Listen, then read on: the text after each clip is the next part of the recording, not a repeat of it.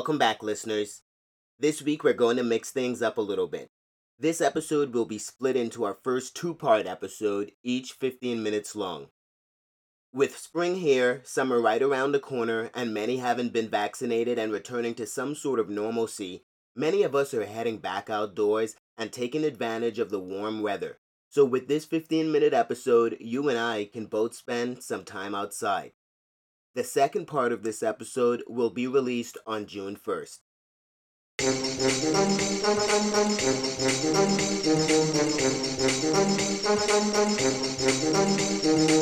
So let's get into it. In the last episode, I talked about the origins of life and how simple celled organisms evolved into a multitude of varying multicellular species. We briefly discussed the supercontinent called Pangaea that began to separate over millions of years into the continents we know today. We also talked about the path evolution took when what became hominids separated from modern day apes millions of years ago. The Earth was experiencing an ice age during what's known as the Pleistocene epoch, when most of the planet was covered in glaciers. This is the time frame in which most of the hominids on Earth existed, coexisted, and branched off into new groups. Because of the frigid temperatures, most of these species remained in Africa, but temperatures weren't always so low. In fact, there have been a number of ice ages the planet has experienced, whereas extended periods of cold are interrupted by periods of warming. Actually, we are still technically in what's called a warmer interglacial period, called the Holocene epoch, which means we are still currently living in an ice age. Over this extended period of time, numerous species of hominids had emerged living simultaneously in Africa before migrating out of the continent into the world around them. Some species mated with others, creating brand new species, and others eventually died off, becoming extinct. There were a number of species and many important interactions between these groups, but two of the most important species of hominids were Homo sapiens, modern day humans, and Homo neanderthal, we know from the last episode that one of these species called Homo sapiens, who are modern day humans, interacted with many other hominid groups who had all evolved from one common ancestor living in Africa. Due to a number of factors, Homo sapiens survived amongst all others, most importantly, due to their intelligence, their numbers, and the ability to make more advanced weapons. Soon, Homo sapiens became the dominant species of the hominid group, and Homo neanderthal went extinct but not before they passed on their genes from their interbreeding with Homo sapiens and a number of other species that would survive long after Homo neanderthal's extinction. From the archaeological and DNA evidence, we know that some hominid species lived alongside and interbred with Homo sapiens even after the extinction of Neanderthals. Around this time, some 40,000 years ago, Homo sapiens began one of the most daring migrations in their existence. During that time, scientists believed that Homo sapiens that had migrated out of Africa used canoes made out of tree trunks, crossed the open ocean from Southeast Asia into Tasmania, Australia, and New Guinea. Because of the ice age they were living through at the time, scientists believe water levels were much lower thousands of years ago, and the land masses of Australia, Tasmania, and New Guinea weren't separated by as much water as they are today and with the proximity of Tasmania to mainland Asia, this would have made the trip to Australia possible for the ancient nomads. This group of Homo sapiens established tribes and settlements on the supercontinent of Australia, Tasmania, and New Guinea and are known as Indigenous Australians. DNA evidence collected from modern day Indigenous Australians show they actually carry 3 to 6% of Denisovian DNA, Denisovians were a hominid species related to Homo neanderthal that must have also crossed into the supercontinent of Tasmania, Australia, and New Guinea as fossilized remains of Denisovians were discovered on the continent. Scientists also believe that around 12,000 years ago, as global temperatures rose, the ice and glaciers across the planet began to melt, causing a rise in global ocean levels that separated Australia, Tasmania, and New Guinea by water. It is here in Australia where the oldest human settlement in the world can be found, where Homo sapiens first established a civilization. Located in Australia at Lake Mungo, which is today a barren desert, where remains of what was dubbed Mungo Man was discovered in 1969, proving the man had lived on the continent over 45,000 years ago. Due to archaeological and DNA evidence, scientists and academics had long believed that the first civilization in the world began in Sumer, in present day Iraq. But in the last five years, scientists have concluded that the oldest civilization was founded by the indigenous Australians on the continent of Australia. The indigenous Australians left behind no written record. Their history was oral and told through elaborate drawings on cave walls, some of which still exist today and have been dated to be over 30,000 years old. The indigenous Australians are considered to be the true first culture on Earth. Their religion, one of the oldest in existence, was centered around a concept called Dreamtime. It tells of creator gods called spirits that made everything and took the form of giant snakes like the rainbow serpent, a revered deity in their culture. The indigenous Australians were hunter gatherers and lived along the coast of Australia in villages, where they resided in huts and followed the migration of animals that they hunted or seasonal growth of certain plants that they ate. They lived simple lives, hunting, fishing, and taking part in numerous ceremonies important to their culture. They celebrated for a number of reasons, but most importantly, to honor the spirits they worshiped. They painted their bodies in various colors and designs that revealed their relationships to their family, social positions, ancestors, land they owned, and which tribe they were a part of. Indigenous Australians played music on an instrument of their own invention called a didgeridoo a wooden instrument similar to a trumpet that can measure up to four feet long and is played using a specialized technique called circular breathing.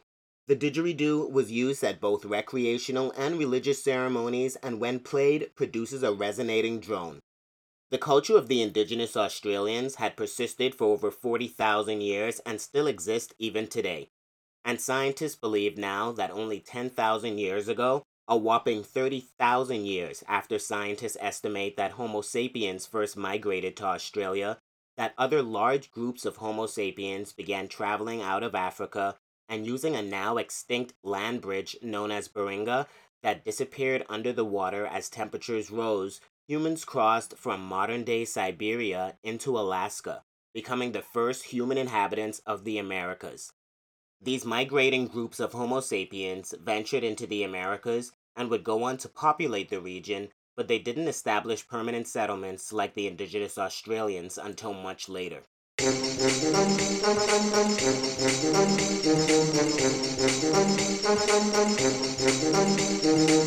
As global temperatures continued to fall and water levels continued to rise, the land bridge that Homo sapiens used to walk from Siberia into Alaska had disappeared beneath the ocean and Homo sapiens that migrated into the Americas were eventually completely cut off from the rest of the world for thousands of years.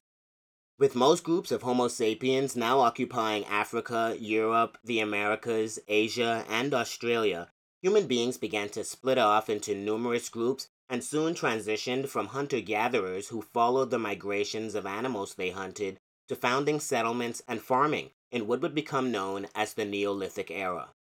Soon human beings began to separate themselves based on religion, race, culture, among other demographics, and soon settlements grew larger and so did their populations. The larger the settlement and the number of people living within them, the more powerful a place became. Soon, one settlement would conquer another, infusing their culture into the other, expanding their influence and their domain.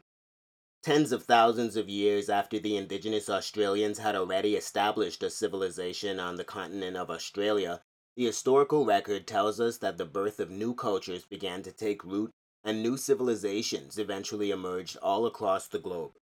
In 4000 BC, some 6,000 years ago, in a region known as Mesopotamia, modern day Iraq, Turkey, and Syria, the Sumerian civilization emerged. Scientists believe that the Sumerians migrated out of North Africa 2,000 years earlier, when climate changes turned the once lush and green region into the Sahara Desert.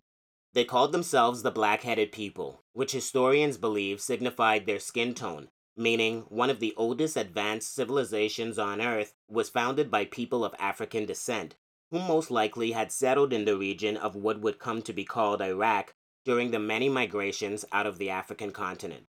The Sumerians are credited with an overwhelming number of firsts for humanity that would change the world and how humans lived in it, and the period in which they thrived would lead to some of the greatest advancements in human history. There are too many things to list that are the product of the Sumerians, and although everything they did would inspire other cultures, there are a few of them I would like to point out. They were the world's first engineers and large scale farmers who found a way to channel the Tigris and Euphrates rivers to irrigate their crops. This was a game changer for large groups of settlers and meant their people no longer had to travel to find food. These channels also provided a constant flow of fresh water to their settlements and farms and would also lead to the large scale domestication of farm animals for the very first time in history. Another invention of the Sumerians was the wheel, for which its importance speaks for itself. For where would humanity be without the wheel, and how very different our world would be without it? Sumerians are also recognized as the inventors of the sailboat. They created the first written language known as cuneiform script, produced by pressing a stylus, a kind of writing tool, into a soft clay tablet, resulting in wedged figures. Using their ingenuity, they are also credited as the first human beings on Earth to construct a brick, which they did by using a wooden case filled with mud and straw that was then baked. The brick allowed them to achieve some of the greatest marvels of ancient architecture, like the great brick ziggurats of Iraq, which are massive, imposing pyramidal structures, many of which still stand today.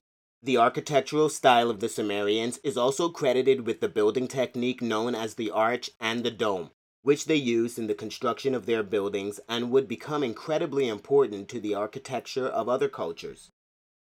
They studied metallurgy, making some of the finest gold jewelry and weapons of the ancient world. They invented mathematics and introduced the world to seconds, minutes, hours, days, months, and years to track the passage of time.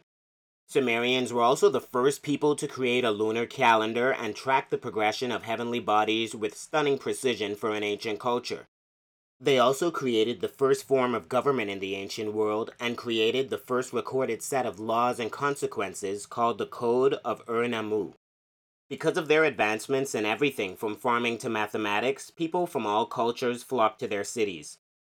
1,000 years into the reign of the Sumerian Empire in 3000 BC, across the world in the Americas, the Caral civilization, or more commonly known as the Norte Chico, the oldest civilization of the Americas, was founded in Peru. Their culture got most of their food from hunting wild animals and fishing, and it doesn't appear that they farmed or cultivated land for crops. They built cities, but academics aren't entirely sure if they were governed by a system of laws and rules.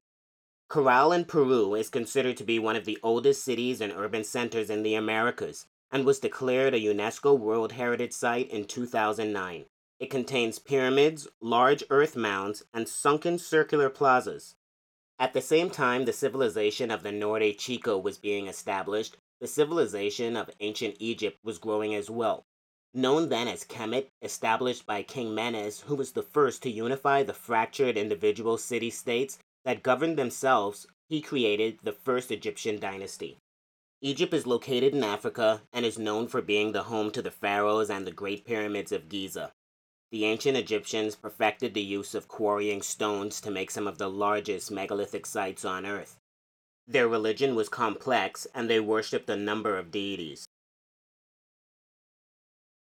Ancient Egypt would eventually be recognized as one of the greatest civilizations on Earth, and its influence from Sumer can be seen in their similar writing styles, construction, government, and religion.